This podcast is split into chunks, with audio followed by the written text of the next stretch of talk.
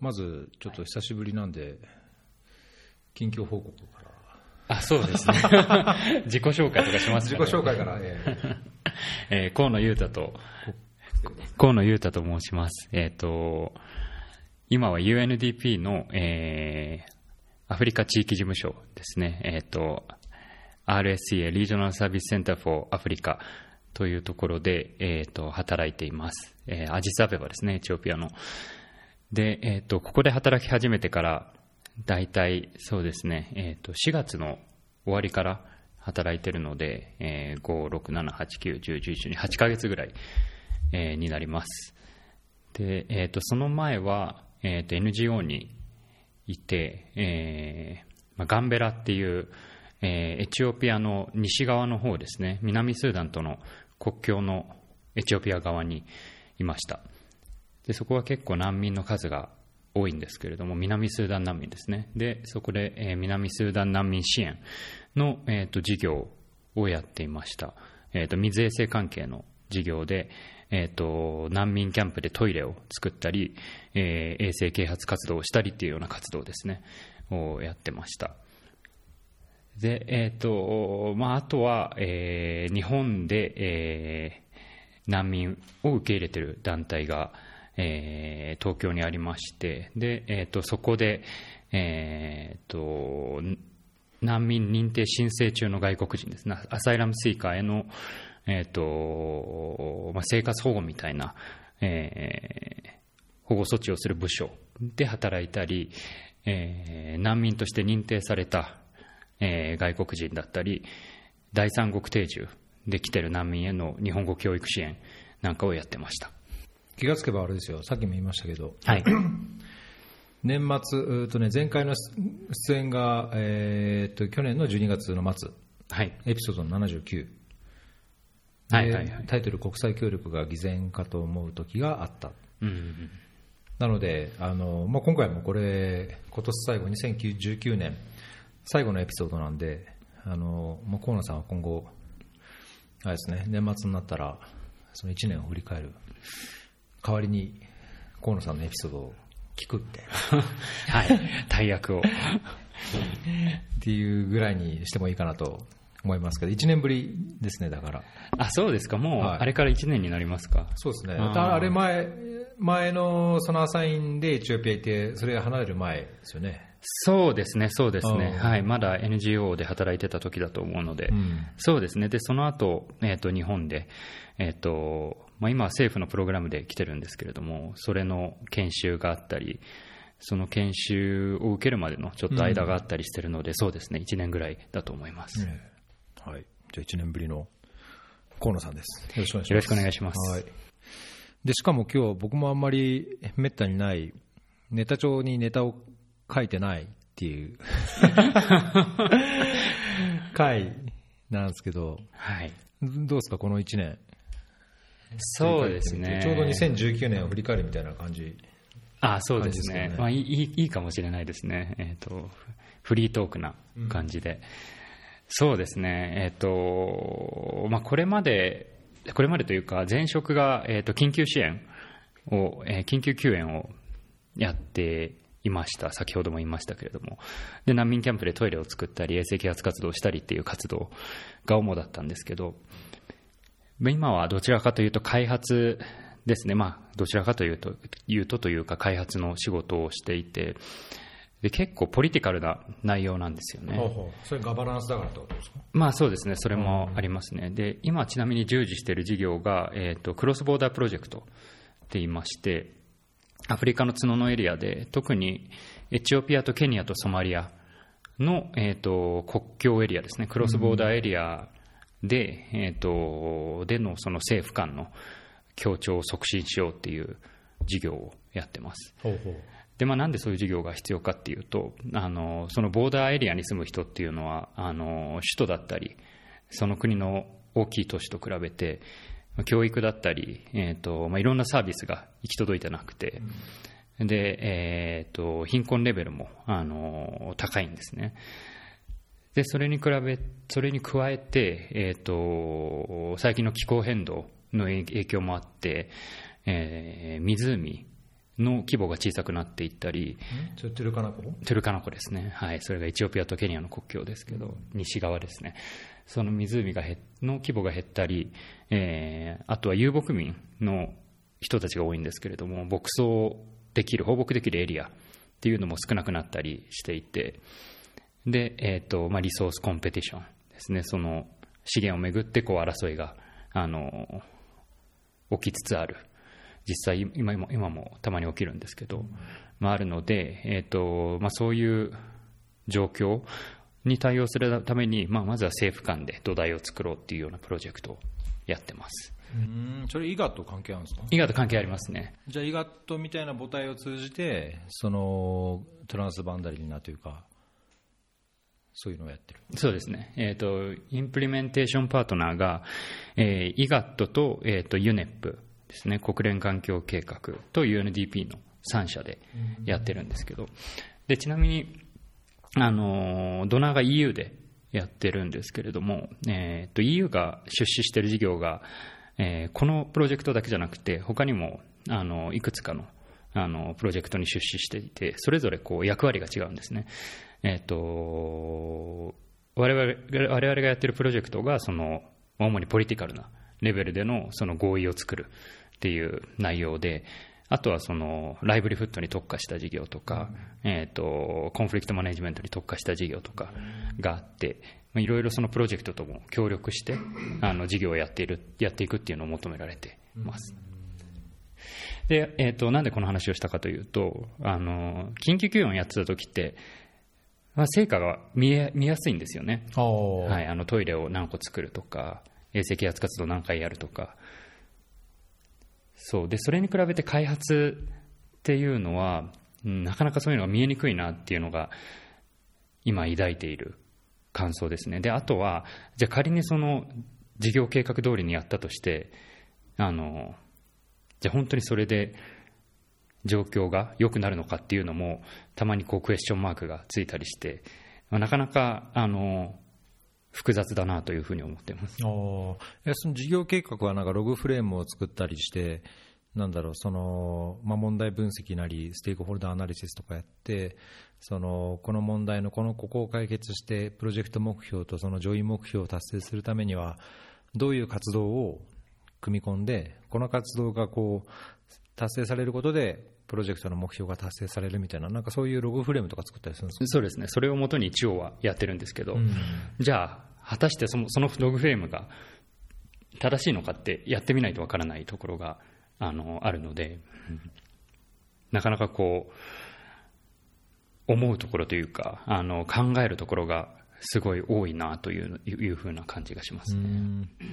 じゃあそのログフレームもその3社間で合意してやってるってことは、じゃあそのIGATなりなんなり関係者が合意してその3社間で署名してこれでやりましょうみたいな。プロトクのインプットは、IGAT と UNEP からもらっていて、で、契約自体は EU と UNDP が直でやっていて、であとは組織間でその覚書を結んで、UNDP と IGAT、UNDP と UNEP で結んで3社でやってます。そうすると、じゃあログフレームがどう作られるかっていうか、そのログフレームでちゃんと問題分析がしっかりされていて、そのアウトプットがちゃんとアウトカムにつながってちゃんとインパクトが出るかっていうところが問題なんですかね？そうですね。で実はこの事業のそのプロトク自体が結構焦って作られたみたいで、なのでなんでしょうね、なかなか読んでても例えば一つの活動に対してその2行ぐらいしか書いてないこととかがあるんですよね。で、そうで、これまで僕は大体日本政府の事業しかこれまで見たことがなかったので、それってプロトクに内容がすごい細かく書いてあるんですよね。で、予算もきっちりちゃんと下から積み上げて予算を作るんですけど、今やってる事業のは結構そのプロトクとかもざっくりしてて、で予算も多分積み上げてるんじゃなくて全体がいくらっていうのがあって、それをこうそれぞれの活動に何かパーセンテージをかけて割り当ててるような感じなので、結構そこで驚くことが多かったですね、うん、こんなに違うんだっていうところが。それは何年のプログラムですか？3年ですね、2018年から2021年までのプロジェクトです。なかなかだけど成果がよく見えないですね、うん、それはプロジェクトが終わる頃には見えるような成果なんですか？その継続的に活動がこういろんな活動 ABCD みたいなのがつながっていって、はいはいはい、成果 XYZ みたいなのが出る。そうですね、例えば、一つは、その各政府の、ディベロップメントプランの中にそのクロスボーダーの、内容を入れるっていうのがあって、それがエチオピアとケニアとソマリアでできたら、まあ、一つ見やすい成果の一つかなとは思うんですけど、まあ、なかなか事業が思うように進まなくて、それもちょっと難しいなと思うところですね。例えば自分の団体だけで進めていけるんだったらもっと早くできると思うんですけど、何分この 3団体が協力してやるので、まあ、なかなか進みが遅いですね。で、遅い理由とかも多分次団体の職員とかだったらもっと腹を割って話せると思うんですけど、これが他の団体になってくると、まあ、ちょっと壁があるというか、なかなかその理由、遅れてる理由とかの確信をさっと開示してくれるわけじゃないので、なんかそこも難しいなと思うところですね。まあ、国をまたぐ時点でやっぱり難易度は上がると思うんですけどね。まあ、IGAT みたいなそういう域内組織みたいのが絡んで、そこにその政府、各国政府のこう主要なこう人が関われるんであればあれですだと思いますけどね。そうですね。まあ、だけどそれぞれの国でそういうなんだろう、トランスバウンダリーのものをこう文書に落とすとか合意するとか正式なものとするだけでも多分すごい難しいだろうし、まあ、特にエチオピアなんてそこら辺がすごい難しそうな気がするから、まあ、それだけでも多分相当なこういろんなトランスアクションコストがかかり、ネゴシエーションとコーディネーションとコミュニケーションしてっていうのが大変そうですよね。まあ、まさにそういうところですね。で、ちなみにうちの事業プロジェクトマネージャーが9月の末に、今のポストを辞めまして、で、今、まあ、12月でも12月も結構休暇に入ってる人も多いんで、ほぼまあ今年は終わったような感じなんですけど、まだ新しいマネージャーが来てなくてですね。で、多分着任が1月か2月になるっていう話なんですけれども、これももうちょっと早く来れたらいいのになっていうふうに思う、まあ、難しいなと思うところなんですけど、どうなんですかね、大体時間はかかるものですか、そのリクルートメント。いや、まあ組織とそのポストとアレンジによるでしょうけどね、ちゃんとそのギャップを作らないようにやるっていうふうにやってやるポストもやっぱありますし、まあ、ギャップあっても、あとはそのオフィスインチャージのなんだろう、副担当というか、あれで回すっていうのもやっぱり一つだし、まあ、それで回んなければ、ね、休暇の時に回んなくなっちゃうことにもなるので、まあ、だからポストとその求められるものによって違うのかなと思いますよね。そうですね。なんかよく言われるそのなんか空席が長くあるっていうのは一般的に言われますけど、まあ、必ずしもそうじゃないっていうのはなんか僕は見た限り、なるほどなるほど。なんかギャップなしにそのちゃんと引き継ぎ期間も合わせて後任の人が来る時も見たので、で今僕がプロマネ、まあ、代理みたいな感じでやってるんですけど、まあ、大変なのは大変なんですけれども、まあ、ポジティブに考えればその、まあ、今の立場で、ちなみに今の立場は UNV という立場で働いてるんですけど、それで、マネジメントクラスの仕事が、まあ、体験できてるので、そうですね、ポジティブに考えたらなかなか、普通はできない体験だと思うので、いいですね。はい、それはいいかなと思って。そこにアプライはできないですか？そこはね、P4 なんですよね。だからいきなりだとちょっと、まだ経験年数的に難しいんじゃないかなと思いますね。あ、まあ、だけど一応 OIC でやってるんですよね今ね。まあまあそうですね、他に人がいないのでまあそれでその成果が認められるというか、いやこいつならできると。まあそうですね、そうなったらいいですね、うん、それはだけどじゃあもう公募のプロセスは進んでるとか、1月2月になるので、はい、そうですそうです、もうオファーレターは出したみたいで。ああ、そうです。で、そうですね、1月終わりか2月の初めに着任ということになっています。じゃあなんかその開発の文脈でちょっとこう長いというか、プロセスも成果を見るにも時間がかかるような環境を経験して、やっぱりそのヒューマニタリアンというかエマージェンシーに戻りたいっていう気持ちは出たりするんですか？そういう気持ちが出ることもありますね。そ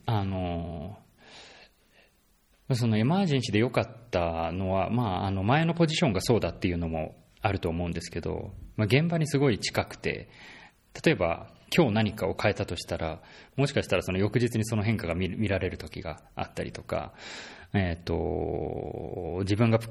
えてプロドクに書いたこととか、こういう新しいことをやってみようというのがその現場ですぐ見れるっていうのはすごい良かったなと思ってますね。で他方でその緊急救援から開発に移ってきた理由が、緊急救援をやってた時っていうのは、その例えばこう血を流してる人がいたとして、まあ、その当時のポジションがそうだったっていうのもあるんですけど、その血をこう止めるっていう仕事だったんですよね。でその幹部に対して何かをするっていう仕事じゃなくて、でなのでそういう幹部に対して何かアプローチをする仕事ができたらいいなと思って、開発に移ってきたっていう、背景があるので、まあ、もう数年やってみて、で自分がどう感じるのかなっていうのを見てみたいなと今は思ってます。じゃあまだもう少しはこの開発デベロップメントのコンテクストでやった方がいいかなみたいな方にまだ傾いてる。そうですね。であとはまあ単純に今後の仕事をつないでいくっていうところでも、まあ、今回開発でUNDP で始めたので、次そうですね、ちなみに JPO を受けようと思ってるんですけど、その時も、まあ、そこがつながってる方がいいかなとは思います。いやなんかうまくいくとですね。そうですね、ちょうど、はい、1月ぐらいに情報がオープンになって、そうですね、で選考がっていう流れになるそうですけれども、うん、その広島の何でしたっけ、平和構築 と開発における人材育成事業ですね。その日本政府のそのプログラムに入って、まあ、UNV とかで出ると JPO にも受かりやすいとか、なんかそういう過去のそのなんだろう、そのプログラムを卒業した人の中で JPO に行ってる人が多いとか、そういうのってあるんですか？特に文章として受かりやすいですとか受かりやすくなってますっていうのは書いてないんですけど、これまでの流れを見ると、そうですね、その HPC のプログラムを受けた人は割と受かりやすいっていうような、はい、それはやっぱりその JPO で行くところも、そのボランティアでその HPC で行った後にボランティアで行った組織とか事業に関連したJPO に行ってるんですね。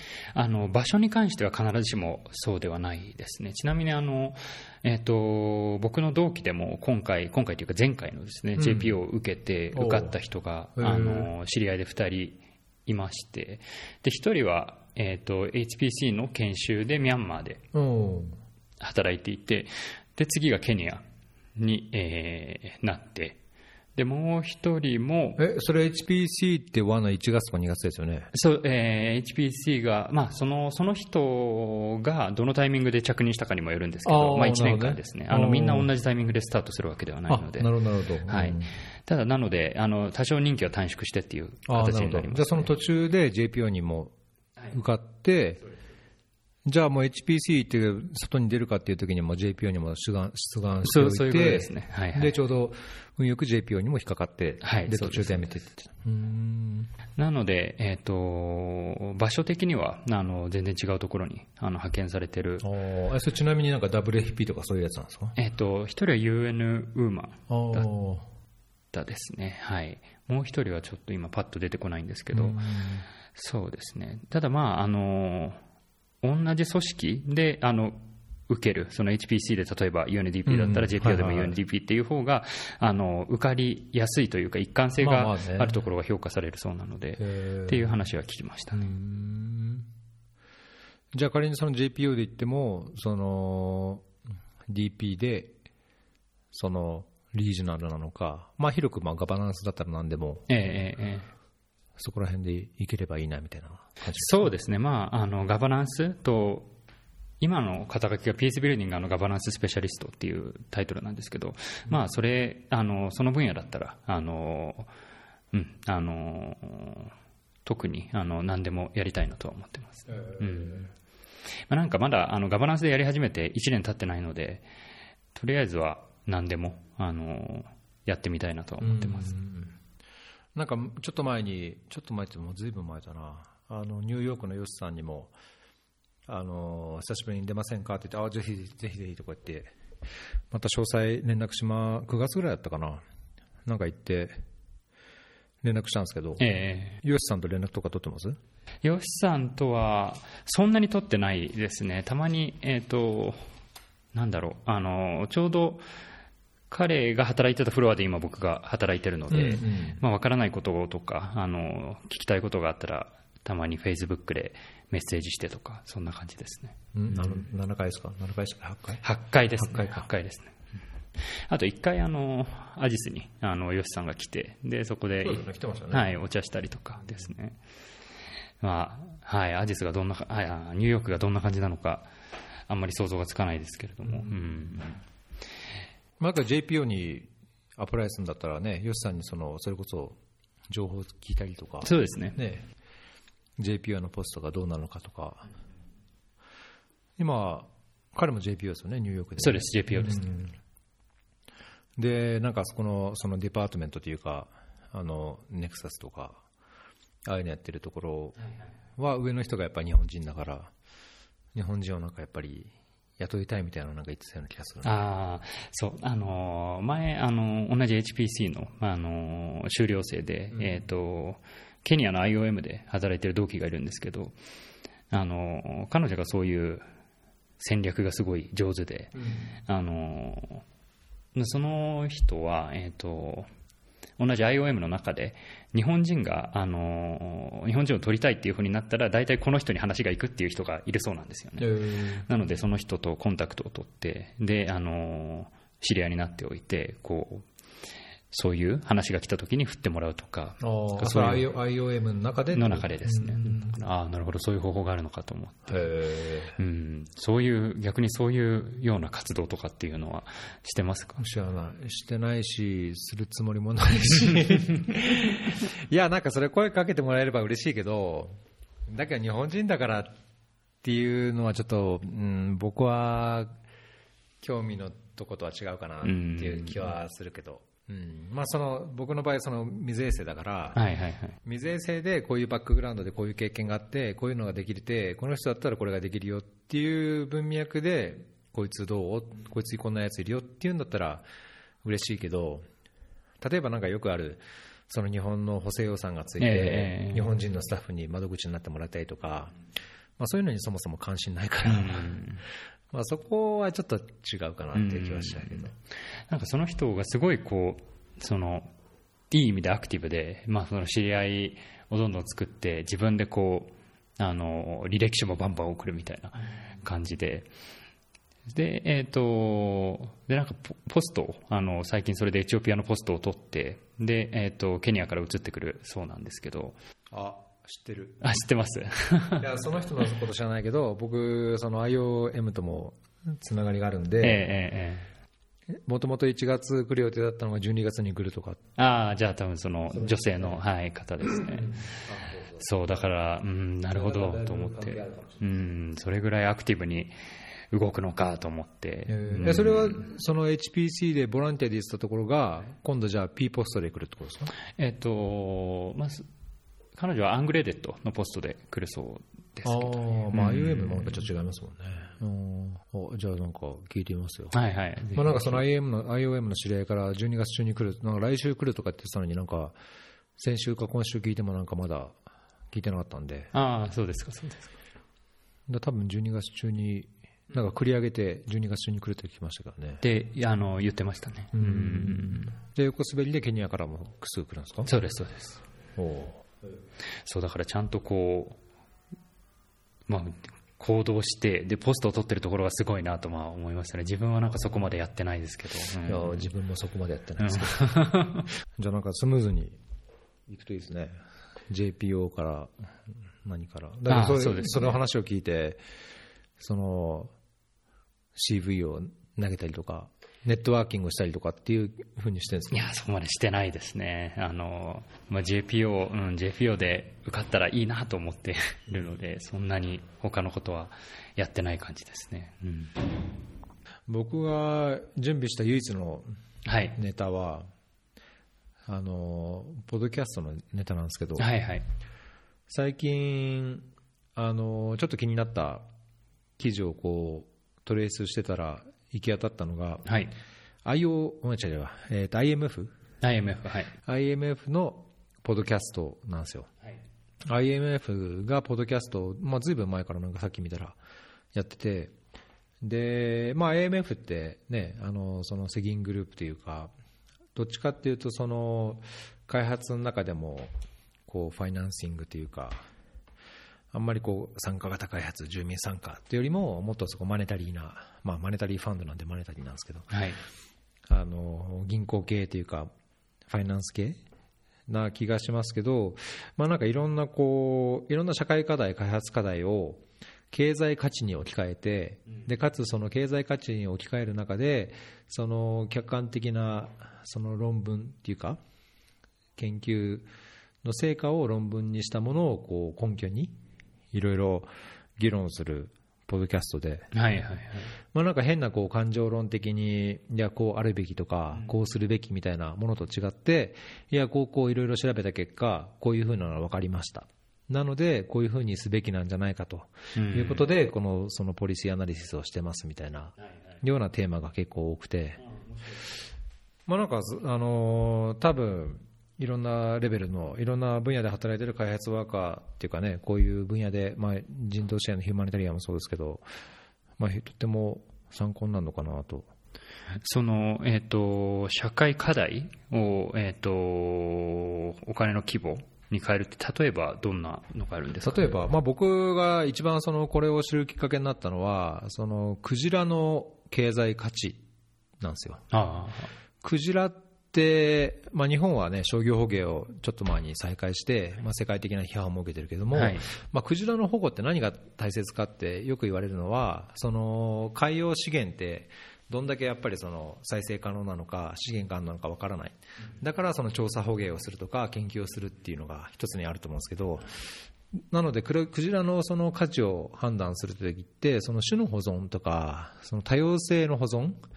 ていうのがやっぱりなんか今までは前面に出てた気がするんですよ、はい、だけどこれ今 IMF がそのリサーチペーパーを今出てるのかな9月にその今後出しますっていうのがその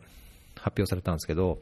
今この時点で出てるかまだ僕も確認してないですけどもそのペーパーで言ってるのはクジラっていうのはすごい経済価値がありますと結論としては、はい、じゃあどういう価値があるかっていうとそのまずはその環境保全の観点からすごい効果があるんですと環境保全の観点からで今環境って言ったらその温室効果ガス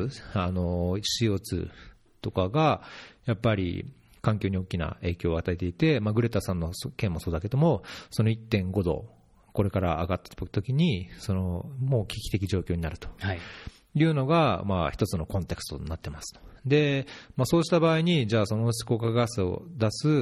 いろんなその経済活動とかを抑制する同時にその温室効果ガスを削減する森林とかを増やす保護するっていうのがあると思うんですけどこの IMF の研究で分かったのはクジラはアマゾンの何倍なちょっと数字が覚えてないですけど何倍かぐらいのそのカーボンシンクな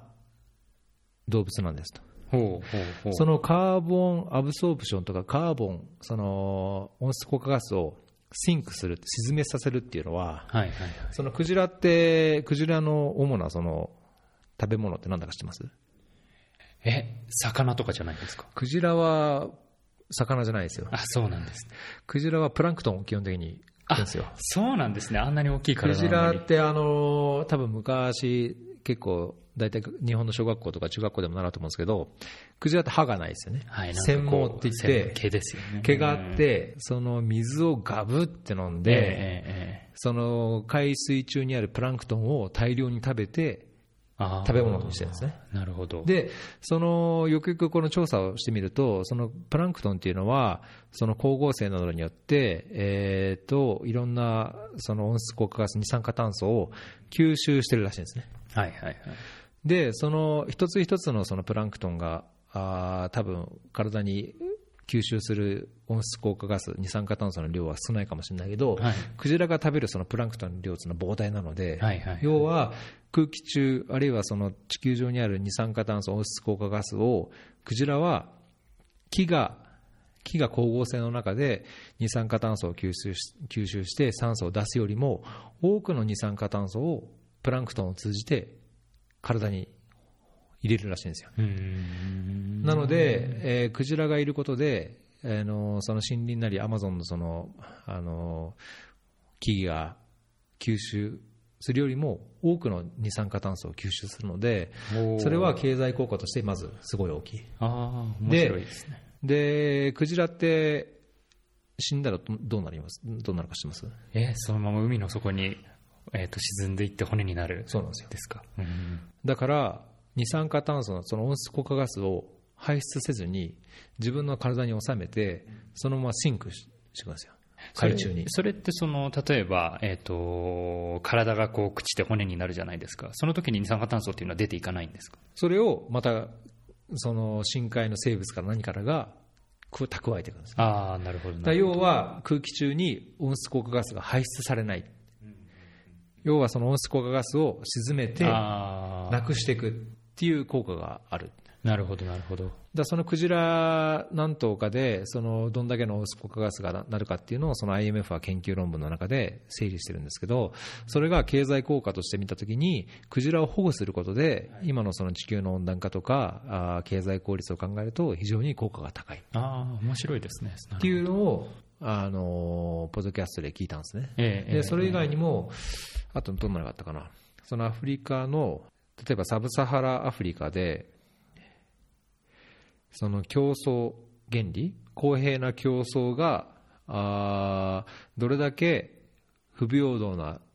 経済社会構造を低減できるか、その要は平等な競争があればあるほどより平等な社会になっていくかっていうのが、そのアフリカのいろんな経済指標を見ると、特にアフリカでは今後ますますその平等な競争があればあるほど、その不平等、社会経済的な不平等が緩和されていくっていうようなやっぱり実証研究があるらしくて、それを経済価値に置き換えて、これだけのそのなんだろう、経済のコンペティションが平等化されて障壁がなくなっていけばいくほど、その社会構造としてのいろんな不平等さが軽減されていくっていうのが一つあるらしいですね。切り口が面白いですよね。そのこういう問題がなくなると、これだけ、経済効果があるからこういう活動をやろうっていう論理ですよね。そうですね。あとね、経済効果だけじゃなくて、その経済的な効果としてわからない社会的なインパクトを経済的な指標に置き換えて分かりやすくやろうっていうのが、まあ、それこそ IMF のね、金融マネタリーなところの観点からだと思うんですよね。まあ、世銀もなんかそういうところはやっぱり同じその世銀グループの中であると思うんですけど、まあ、やっぱり、ね、国としてはその経済活動っていうのは無視できない。要は経済活動を無視したら税収も担保できないし、はいはい、国の社会発展さえもこう基盤が、ね、揺るがされると思うので、まあ、そういう意味からすればいろんなその経済価値に簡単には置き換えられないものをいろんな経済価値指標としてコンパラブルなインディケーターに変えていくっていうのはやっぱりやりやすい。そうですね。あとこうなんでしょう、その事業をやるにしても、その国がその事業を実施させるにしても、ただこういういいことがありますっていうよりは、こう経済的な指標で言われると一つまた違うインセンティブになるのかなっていうような気がします。そうですね。だからそのまた今度経済的な指標を社会的な指標に変えて、例えば経済的に例えば女性の社会経済参画が経済的な効果がこんだけありますといったときに、女性が参画することで今度社会的などんなポジティブなインパクトがあるかっていうのに置き換えられるし、まあ、そこはやっぱりなんかそのアカデミックにもまあ逆に我々実務者もまあそういう視点を持って、単なるこう大義名分と正義感だけでなんかよくあるような話をするだけじゃなくて、ちゃんと数字やこうエビデンスに基づいてなんかこう示していくっていうのは必要なんだと思うんですよね。そうですね。すごいいいと思いますね。前聞いた話で、そのイスラム圏で活動してた人の話だったと思うんですけれども、その女性に教育を提供するっていうことが今に比べてまだそんなに積極的じゃなかった時に、どうして女性に教育が必要なのかっていう議論になったそうなんですね。でその時に説得、現地のコミュニティを説得するのに使われたのが、あなたの娘が病気になってお医者さんに診てもらうことになったっていう時にそれが男性の医者で、その服とかも脱いでチェックされるのはどうですかっていうふうに問いかけて、でそのコミュニティの人の答えはそれは嫌だっていうことだったんですね。でだから女性の教育は必要で、その女医さんを増やさなきゃいけないでしょっていうふうにして説得させたみたいな話を聞いたことがあるんですけど、まあ、なんかそのまあ、被益者というか、その事業を通してそのメリットを受ける人がこういうことがこの事業で起きるんだったらこの事業をやってみようかっていう気になるような、そのまあ言葉というか数字とか、それこそ今の話で言ったらその経済指標とか、そういうのがあったら受け入れられやすいと思うので、なかなか今やってる現場だとそういう経済指標に置き換えてこれぐらいの効果があるからやろうっていう文章は読んだことがないので、さすが IMF だったり世銀だったり、そういう視点でプロドックなりその事業を書いていくのは面白いなと思いました。多分なんかそのムスリムの女性教育どうかっていうのも、多分今河野さんがおっしゃったのって、むしろその客観的な指標以上に感情的にどう思うかがやっぱりまだなんかすごい重きを置かれてる気がして、例えば女性教育がどんだけそのなんだろう家庭環境あるいは経済効果としてあるかって、やっぱりいろんな研究があって、その女性が教育を受けることでその家族が、まあ仮にその教育を受けた女性がその就業して、そのなんだろう経済活動に直接的に関わらなくても、そういう教育を受けた女性が家庭に入ることでその子どもたちの教育を変えるとか、その出産率を下げて、かつその医療面や教育面に対しての意識を高めるとかっていう意味での、その大きな社会的経済的効果って、ね、やっぱりいろんな論文があるんですよね。まあ、だからなんかその感情的に、いやその自分の娘が女医に見られずに男性の医者に見られることがどうかじゃなくて、なんかその自分の娘が大きくなっていく過程で社会的ないろんな障壁をこう変に被害を被らずに、より平等で自分たちも恩恵を受けるような経済社会構造っていうのが望ましい。そうした場合に、それが望ましいんであれば、やっぱり教育を受けることでこんだけ受けた場合と受けてない場合の差がありますよっていうのはもう数字で出てると思うんですよね。であとはやっぱりそのなんかログフレームとかそのプロドクでも、やっぱりなんか我々はもう少しその客観的ないろんな研究や成果があると思うので、それをなんかもう少しその事業や実務の中に反映させていく努力を実務者としてやっていかないとなかなか難しい。そうですね。確かに。それをする上ではやっぱりその上司をね、まあ、仮にもしその上司もその高学心があって、そういうものに対してそのアップトゥデートな論文だったり何なりを把握していればいいですけど、例えば水衛星でもいやこういうような啓発活動やってたけどもこれが当たり前でしたけども実はこれは効果がないと、うん、そういうような論文が出たときにじゃあ自分たちのその戦略が根幹から揺るがされる危険もやっぱりあるわけじゃないですか、うん、そうですね。そうしたときにじゃあどういうふうにその舵を切ってどれだけその効果があると認められる手法を適用したその事業に展開できるかっていうのはやっぱりその実務者それぞれ その担当のする人がね、うん、そういうところにちゃんと知見を持っていて新しいものも吸収しつつさらにこのより良きものにチャレンジしていくっていうこう気概がないと、まあ、結構やっぱ上とか組織をねこう説得するのも難しいそうですね現実があるのでそうですね、なんかそういうところを考えるとやっぱりこう日々そういう論文に触れるとか研究を見るとかっていうことがすごい大事なんだろうなと思います。なかなかこうそのプロドクを書く時期っていう風になるともう結構忙しくてなかなかじゃあこれからゼロから研究をしようっていうのってなかなか難しいと思うんですよね。その期日もあるし他の仕事もあるしだからやっぱり空いた時間でそういうのを貯めておいて何かキーワードがに触れたときにパッとそういうのが出てくる状態が理想だなと思います。そうですね。だからなんかそのやっぱ専門的なそのところでの自分の軸を持っていくのはもちろん最低限必要なんですけど、それとは別にやっぱその大局観というか全体のトレンドとか流れっていうのを把握していく必要はあると思うんですよね。その例えばファンディング、例えば水とか衛星でいうと今環境保全とかその気候変動によりこうレジリエントなそのプログラムをどうするかとか、あるいはそのクロニカルにその恒常的にこういう問題何らかのその水環境とか水資源の問題があるところにどういうようなインターベンションをすべきかみたいなのに非常にこう関心が高まってて、じゃあドナーのファンディングとかそのグリーンクライメットファンドとかいう環境と水みたいなファンディングがどう動いていくっていうトレンドが大局観として持っていられれば、それに関連したちゃんとその論文なり自分の関連する分野のその最新情報とかをねやっぱフォローすることになると思うので、そういう大局観をちゃんと常にアップトゥデートなものを持っていられれば、仮にじゃあすぐにプロポーザルを作りましょうとか文章を作りましょうっていった時にもこういろんな引き出しを持っていられると思うんですよね。その大局観を持つ上で今実際に自分だったらどんなリソースに当たるかなっていうふうなことを考えてたんですけど、例えば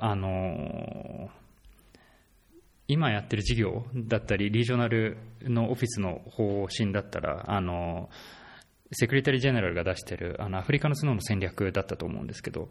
それを見てその各分野でこういう方向性があるっていうのを読んで、あこういう方向なんだなっていうのを感じたのを覚えてるんですけれども、例えば逸郎さんとの他にどんな、ものに当たってその大局観は今こういう方向で動いてるんだなっていうのを理解しますか？僕は水衛星でいうと、水衛星でもやっぱり今そのヒューマニタリアン緊急人道支援ですけど、これまで十何年以上開発だったので、両方やっぱりこう把握しておく必要があるかなと思いますよね。で、それは一つにはそのヒューマニタリアンとデベロップメント、あとピースを含めたそのなんか3ネクサスっていうね、今すごい国連関係では言われてますけど、そのネクサスっていうのが一つの文脈としてもあるしニューウェイオブワーキングもあるし、はい、でやっぱりその緊急人道支援っていうのがなぜそうなるかっていうと、やっぱりレジリエンス強靭なその水資源とか自然災害に対するやっぱり対応能力がないっていうのがやっぱり一つあるので、じゃあそれを強めるためにはやっぱり緊急人道支援じゃどうにもならないんですよね。だからやっぱりそういう意味でやっぱり開発も含めて状況は把握していかなきゃいけないっていうのがまず根底にあって、じゃあそれぞれでどう見るかっていうと、やっぱヒューマニタリアンでいうとその2016年のヒューマニタリアンサミットのグランドバーゲンっていういろんなコミットメントがヒューマニタリアンパートナーが出したものが軸としてあるし、開発で言えばやっぱり SDG がやっぱり一つの軸としてあるので、その中でそのゴール6と水衛星に関係するところで、カンファレンスがあればそれをフォローするとか、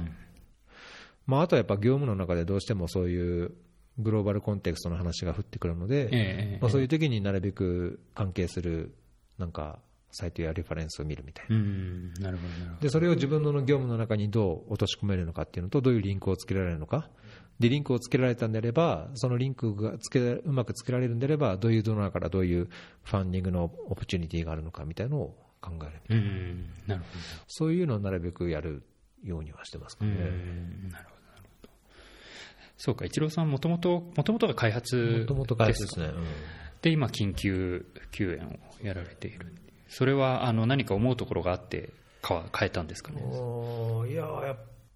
ぱりその開発も、僕開発はその国際機関でやってたわけじゃないんで、2国間協力の枠組みでしたんで、やっぱり2国間協力、そのバイラテラルの場合ってどうしてもその支援する側のドナー側のその開発戦略にも影響されるところがあって、特にその日本とアフリカの考えでいうと、この前もありましたがTCATとかああいうその戦略が影響されるんですよね。で、一つバイラテラルってやっぱりその国益っていうのはやっぱり外せないコンポーネントなんで、その自分たちの国にも裨益するし、かつその支援国に対しても裨益する。で、その中で例えば水でいうと、日本の場合はそのトレンドとして日本の自治体の経験を生かしたより効率的で持続的な水道支援で、あるいは日本のそのエンジニアリングの技術を生かした地下水開発とかいうのがあって、どうしてもなんか日本の技術やノウハウや経験を生かした上でのバイラテラルで、そういうのが主な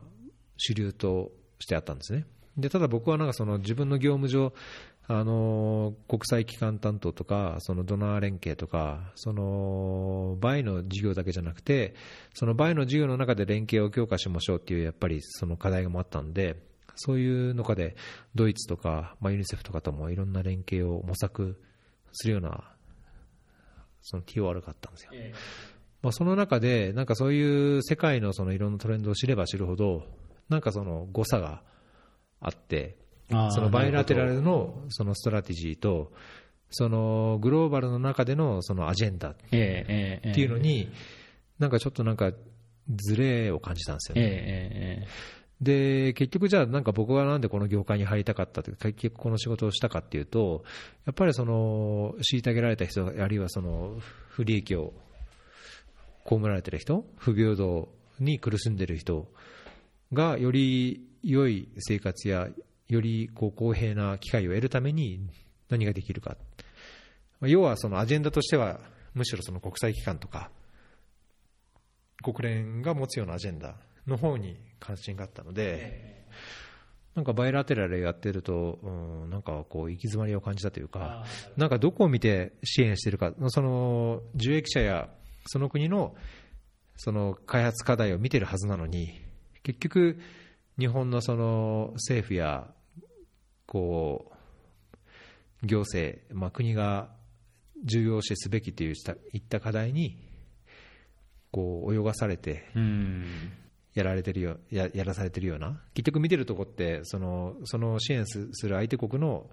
受益者じゃなくて、結局日本のその方針を見て、案件を作って予算を作って、そのうまく辻褄を合わせて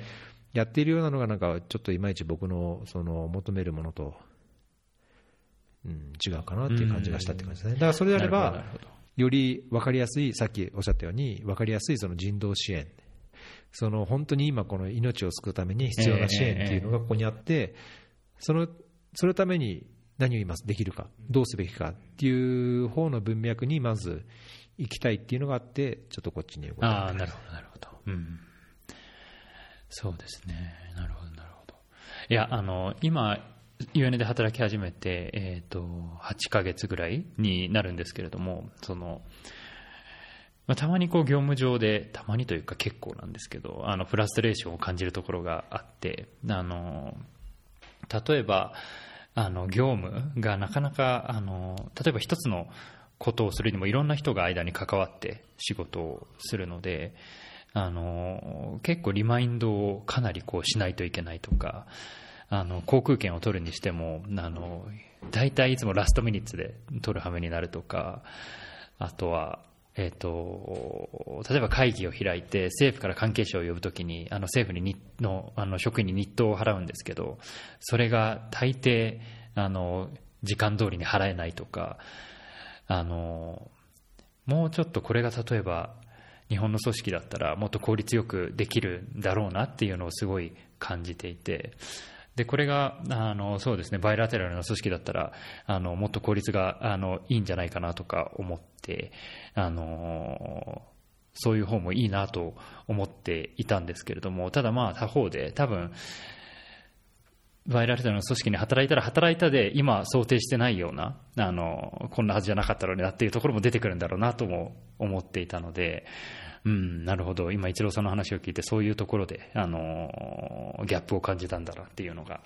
はい感じましたね。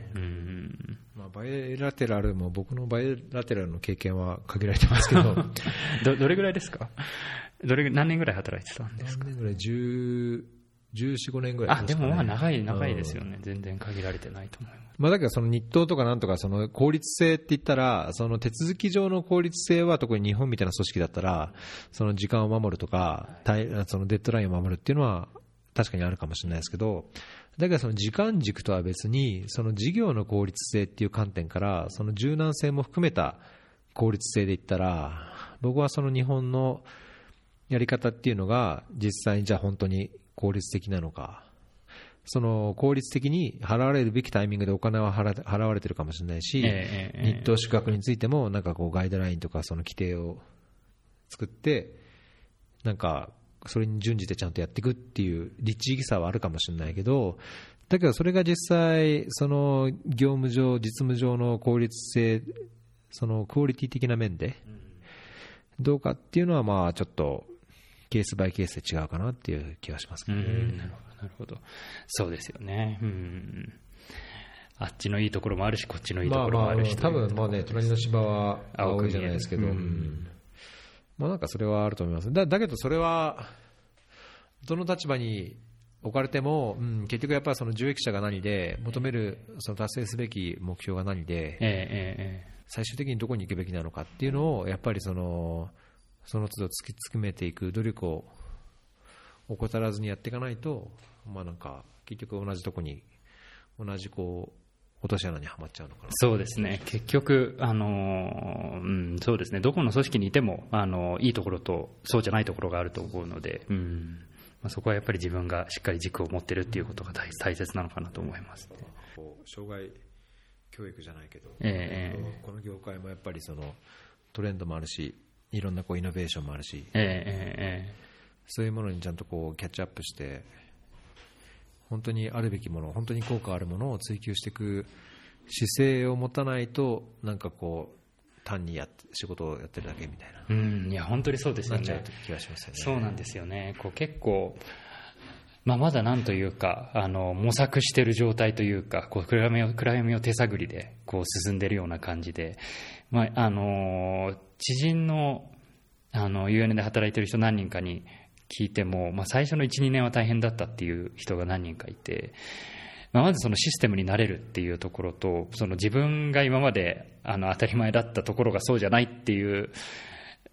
良くも悪くもちょっと自分の中での期待値をちょっと下げるっていうのが、大事なのかなと思ってます。というのはそうですね、今まで自分がこういた環境の基準で全部見てしまうと、その基準より現実が下だから、ちょっとイライラしてしまったりとか、そういうことが自分の場合はたまにあって、でもただその基準がじゃあ今の職場の基準かどうかっていうと、またそれも違ってくる話なんで、ちょっと1年2年働いて、環境に慣れていく、でその後に、慣れた後だとちょっとまた視点も違って見えるのかなと自分の中では思ってるんですけれども。いや分かるけど、なんか僕はちょっと違うかもしれない、っていうのは今までそのバイルの時もそうだけど、今もそうだけど、今いる環境を基準にしたことがないですよね。なるほど。それはなんか頭でっかちなのか理想主義なのか、なんかこう大きなこう大義名分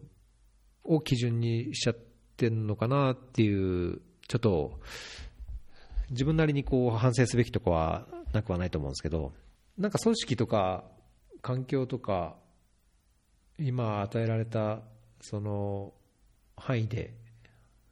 を基準にするよりも、やっぱり自分が学んだりこう経験したりした結果あるべきものっていう理想を基準にすべきだと僕は思ってて、まあその理想は必ずしも簡単に達成できないものかもしれないけど、だけど簡単に言えばこうラブ&ピースじゃないけど、水で言えばそのね、世界の60億人70億人の人が本当安全な水に問題なくアクセスして、それの経済的負担もその経済レベルに応じて適切な負担が課されていて、で衛生上問題なく、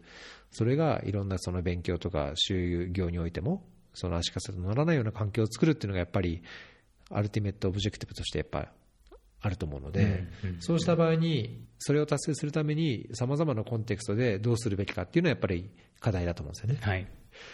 だそれをじゃあそのアルティメットなオブジェクティブを達成するためにそれぞれのコンテクスト、日本のコンテクストも違うし、エチオピアのコンテクストも違うし、じゃあアフリカ全般とアジアの全般のコンテクストも違うから、それぞれのコンテクストで最善なるものをする必要はやっぱり 実務上はあるにしても、だけどそれは自分の環境においたその基準を作るよりも、最終的に目指すべきものを基準として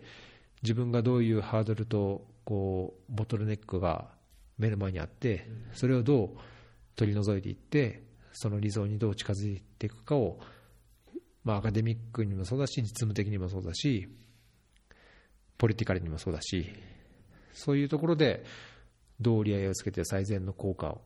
を発言させていくかっていうのがもう多分、なるほどなるほど、軸になるべきだと思うんですよ。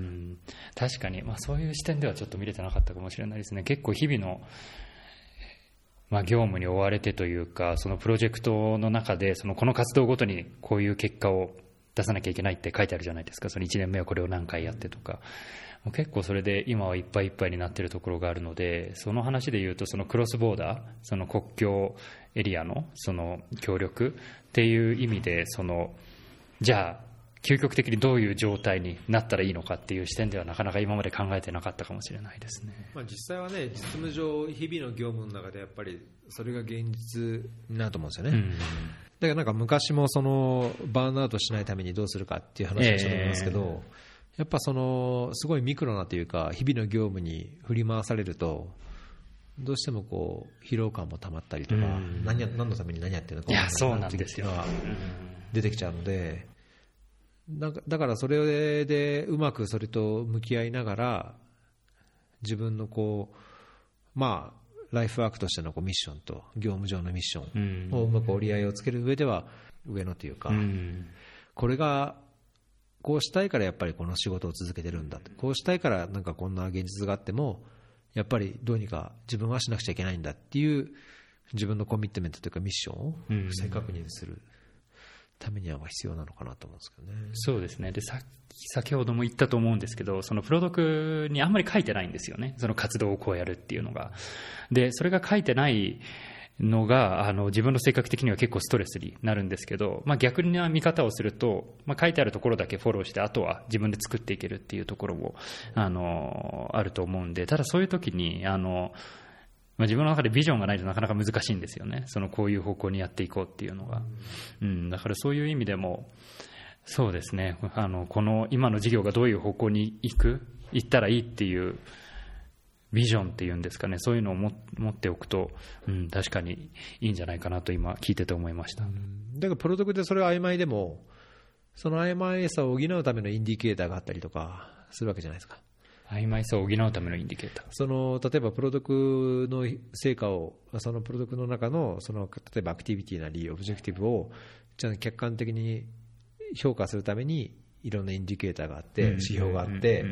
じゃあこれが達成できたかどうかを、これの指標を持ってそのベリファイするっていうのがあるはずだと思うので、どんだけそのナラティブにバクッとしてても、そのナラティブを測るためのインディケーターがはっきり定義されていれば、そのインディケーターをじゃあちゃんとインプルーブするためにこうしようっていう活動は多分はっきりするんじゃないかなと思いますね。まあ、確かにその書いてあるインディケーターを例えばこれを何回やるっていうのをやるのはできるんですけど、ただそれをなんでしょうね、それぞれの活動が結構例えばこの会議を2回やるっていうのも、その会議をやるまでにその準備にこういろんなプロセスがあったりして、個人的にはそこがもうちょっとプロドクに書いてあったらいいなと思うんですけれども、だからそれってアクティビティレベルのインディケーターじゃないですか、はいはいはい、だけどもっとオブジェクティブレベルのそのアクティビティ11から16まであって、6つのアクティビティをやることでそのオブジェクティブ1を達成する、じゃあオブジェクティブ1をメジャーする、その達成度がどうかっていうインディケーターはまた別にあるはずなんですよね、本来であれば。うん、だそうじゃなければ目的を達成したかどうかを客観的に測る指標がないわけなので、そうすると測れないですよね。だからアクティビティレベルのインディケーターって結局やったかやってないか、イエスをノーみたいなのに近くて、その結果どうなったかっていうのは結局オブジェクティブレベルで、その結果どういう変化が出た、じゃあその変化を測るためのこういう指標を適用しましょう、じゃあそれが例えばじゃあ効率性の問題なのか、かかる時間の問題なのか、あるいは参加者の人数の問題なのか、あるいは作られた法律や文書の問題なのか、それを客観的に測るためのインディケーターがオブジェクティブレベルであるはずなので、今の授業にはアクティビティレベルはあるんですけど、オブジェクティブレベルは何でしょう、文章でこういう状態になるっていうのはありますけど、それを何か数字で測るっていうのはないですね。なんかそれを片手落ちな感じですね。その文章でこういう状態になるっていうのを、じゃあその状態になったのを証明するために必要なインディケーターをやっぱ設定するべきなんですよね。ログフレームの基本的な考え方的には。じゃあ例えばじゃあ政府がこれこういうふうにできるようになるみたいなナラティブがあったときに、じゃあできるようになったのを証明するために、いやこのストラテジックペーパーがちゃんと承認されて公式文書として承認されるとか、あるいはこういう部署が設置されて計画通りに何名のスタッフが配置されるとか、客観的事実として測れる指標がオブジェクティブに対して設定されるべきだと思うんですよ。確かに、うん、そうですね。他のプロドクだとどうなんだろう、ただ今のプロドクはアクティビティレベルだけで、オブジェクティブレベルと最後の全体のゴールっていうのはナラティブだけっていう風になってて、でオブジェクティブレベルをモニタリングと評価はできないですよね。そしたら、アクティビティレベルのあれしかできないですね、確認しか。アクティビティレベルってやってないかの問題だから、できたかできてないかにしてもそうだけど、そんなに問題じゃないと思うんですよ。だけど実際じゃあプロジェクトにしてもプログラムにしても、目的を達成したかどうかってアクティビティレベル以上のものの客観的指標を評価しないと、それでね。そうなんですよ。そうだからさっきも言ったと思うんですけど、最初の方にこの活動を全部やって本当にそれが正しいのかっていうのがよくわからないっていう疑問を持ってるんです。それはそもそもの問題分析とロジカルフレームワークがちゃんとできてない感じがしますね。なるほどね。ドキュメントとして、そうなんですよね。そのリンケージがちゃんと活動アクティビティ A B C D E までやったら、オブジェクティブ X がどんだけ達成できる、そうですね、そのための指標がLMN みたいな、はいはいはいはい、そうですね。そういうのがあるとこの活動をやった結果こういう上位の目標が達成されたっていうのが分かっていいと思うんですけどね。それがないのはちょっと難しいね。トランスバウンダリーでステークホルダーが多くて国にまたがった事業でっていう、難しさはあるのかもしれないですけどね。そうですね。それがその一つの国の一つのセクターのかついくつもの課題の中の一つの課題に対してスペシフィックにインタービューするプロジェクトだったら、もう少し多分仕様も作りやすいし、そのプロジェクトの成果がそもそも国の開発プログラムのここにアラインしてて、プロジェクトが達成されることでそのプログラムのここが達成されるみたいな、すべてのリンケージは多分一つの国だったらやりやすいと思うんですよね。そうですね。だからなんかそれなんかマルティラテラルというかトランスバウンダリーなことになると少し難しいかもしれないですね。そうなのでなかなかこう自分がやってることが本当にその国だったりその地域が良くなることにつながってるんだろうかっていう疑問はこう常に頭の片隅にあるという状況ですね。まあとりあえず今はまあ、まだ言ってもまだ1年も経ってないのでとりあえずやれることをやろうと思ってますけど、少しその先のこう大きなビジョンというか目の前で やるべきこととやった方がいいこと以上のことも持った方がなんかやっぱり中長期的には良さそうな気がしますね。そうですね、考えてみようと思います。あれですね、まずはエチオピア仮に離れちゃうことになってもその前にぜひ、はいはい、ぜひぜひ。じゃあ今日はこんなところですかね。はい、ありがとうございました、はい、わざわざ今回はエピソードだったかな157なのかな、2019年最後のエピソードなんで、じゃあ最後に来年の抱負を河野さんから。来年の抱負わかりました。来年の抱負ですね。もうじゃあ2019年の振り返り、いいとこ悪いとこも含めてどんな年だったかと、それを踏まえてじゃあ来年の抱負どんな。そうですね、まず今年の良かったところは、まずはこれまでのその職業人生の中で目標だった UN で働けたっていうところが一番良かったところかなと思います。で、その中でいい面も悪い面も見れて、これまである意味ちょっと幻想として抱いてた部分がこうリアルなところに視点で見れるようになったっていうのは良かったかなと思います。そうですね。で、あとは今やってる事業に関われたのもすごい良かったかなと思います。クロスボーダーのプロジェクトっていうのはこれまで関わったことがない事業ですし、そもそも開発で仕事をしたっていうのもこれが最初の経験なので、良かったところですね。あとは、プライベートというか直接仕事とは関わりがないんですけど、フランス語もアジスで学校に通って勉強できているので、それもすごいいいなと、良かったなと思いますね。なかなかフィールドにいた時は一応自分でも勉強しようとは思ってたんですけど、なかなかモチベーションが続かなかったので、やっぱりこういうふうにスクールがあるっていうのはすごいいいなと思います。そうですね、そんなところですね。で、来年の抱負としては、まず一つは今の話にもありましたけど、その自分のやってる事業で大きなビジョンを持ってみるっていうのはすごいその通りだなと思ったので、はい、それを一つやってみたいなというのと、そうですね、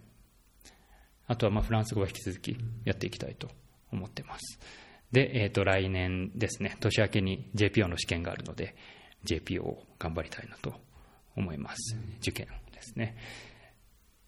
とりあえずこの3つかなと思います。いいですね、なんか未来があって。一郎さんはどうですか。じゃあ今年の振り返りと来年の抱負は。そうね、今年の振り返り。いや、なんか今年はそうね、2019年。だいぶそのヒューマニタリアンに関わり始めて、半年過ぎてこの1年、だいぶ感覚もつかめたっていうのもあるし、その今の環境の中で自分なりにこれまでの経験を生かしつつ、その大きなこう望むべき方向性に対していろんなアクションが取れたっていう意味では、ちょっと他に関係するステークホルダーからどう評価されるかは分からないけども、自分なりにはなんかだいぶすごい学びだけじゃなくてアウトプットができたかなっていうのは2019年はすごい満足したところありますね。もちろんそれのために自分なりにも努力したのもあるけども、環境にも恵まれたし人にも恵まれたし、すごい満足のいく仕事上はすごい満足のいく1年だったですかね。で、まあ、もちろん家庭的っていうかそのワークライフのライフの方でもやっぱりすごい家族に支えられて安定してたんで、はい、まあそうですね。パッと今振り返ってあんまりネガティブなことはないかな。じゃあいい年だったんですね今年は。まあいつもそんな感じですけどね。いつもそんなに、よっぽどなんかこう大切な友達が亡くなったとかすごい尊敬する人が亡くなったとかっていうのなければあんまり、ネガティブなことないですけど、まあ、来年はだけど、僕の中でちょっとキロの年かなと思ってて、まあ、大体2、3年に一度キロなんですけど、はい、まあ、なんかちょっと分かんないな、この業界で続けたいのか、もう少しこう今だからこそこう違うところにこう足を突っ込んでステップアップしたいのかっていうのはちょっと、まあ、それはなんかねオポチュニティのところにも関係するし、はいはいはい、仮にこの今のところで仕事を続けられるんであればもちろんさらにやりたいところもあるけども、仮にそこで機会がなくて縁がないんだったらチャレンジしたいところもあるから。ちなみにまあそれはこれからおいおい気になりますね。まあ、だけど文脈としては基本的には同じですよね。ああ、なるほど。より良い社会というか、なんかより、まあ、それが関わり方としてその開発としてあるいはその人道支援としてそのいわゆるこういう国際機関とかバイラテラルな機関でやるのか、まあ、あるいは NGO としてやるのか、あるいは個人としてもう少しその地に足をつけてやるのか、まあ、なんかその立場ややり方の違いはあるかもしれないですけど、なんか求めるところは同じなので、それが開発課題にしてもいろんな日本の社会課題にしても、まあだから軸としてはぶれてないんですけども、それをどういう立場でどういうふうに関わっていくかっていうのはなんか少し岐路にあるかなっていう気がします。なるほどなるほど。なんかそこはちょっと分かんないですね。また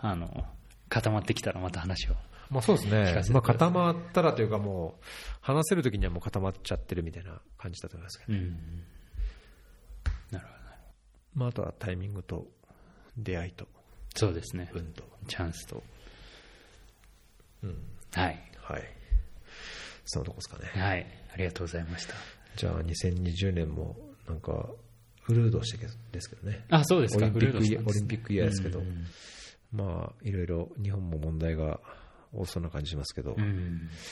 まあね、少しでもこう不平等がなくなって、そうですね、多くの人がこう平等な機会とチャンスを得られるように、はい、我々も頑張れれば。そうですね、それがそもそもこの道を志した根底にそれがありますから、まあ、少しでもそうなるように頑張っていきたいですね。立場や関わり方は違ってもなんかそういうところにこうつながっていければいいですよね。はいはい、じゃあ今日はこんなところで、はい、どうもありがとうございました。はい、ありがとうございました。今日はエピソード157でした。はい、河野さんまた年末に。そうですね。毎年末に。2020年年忘れにはまた河野さんがということでお願いします。はい、はい、どうもありがとうございました。ありがとうございました。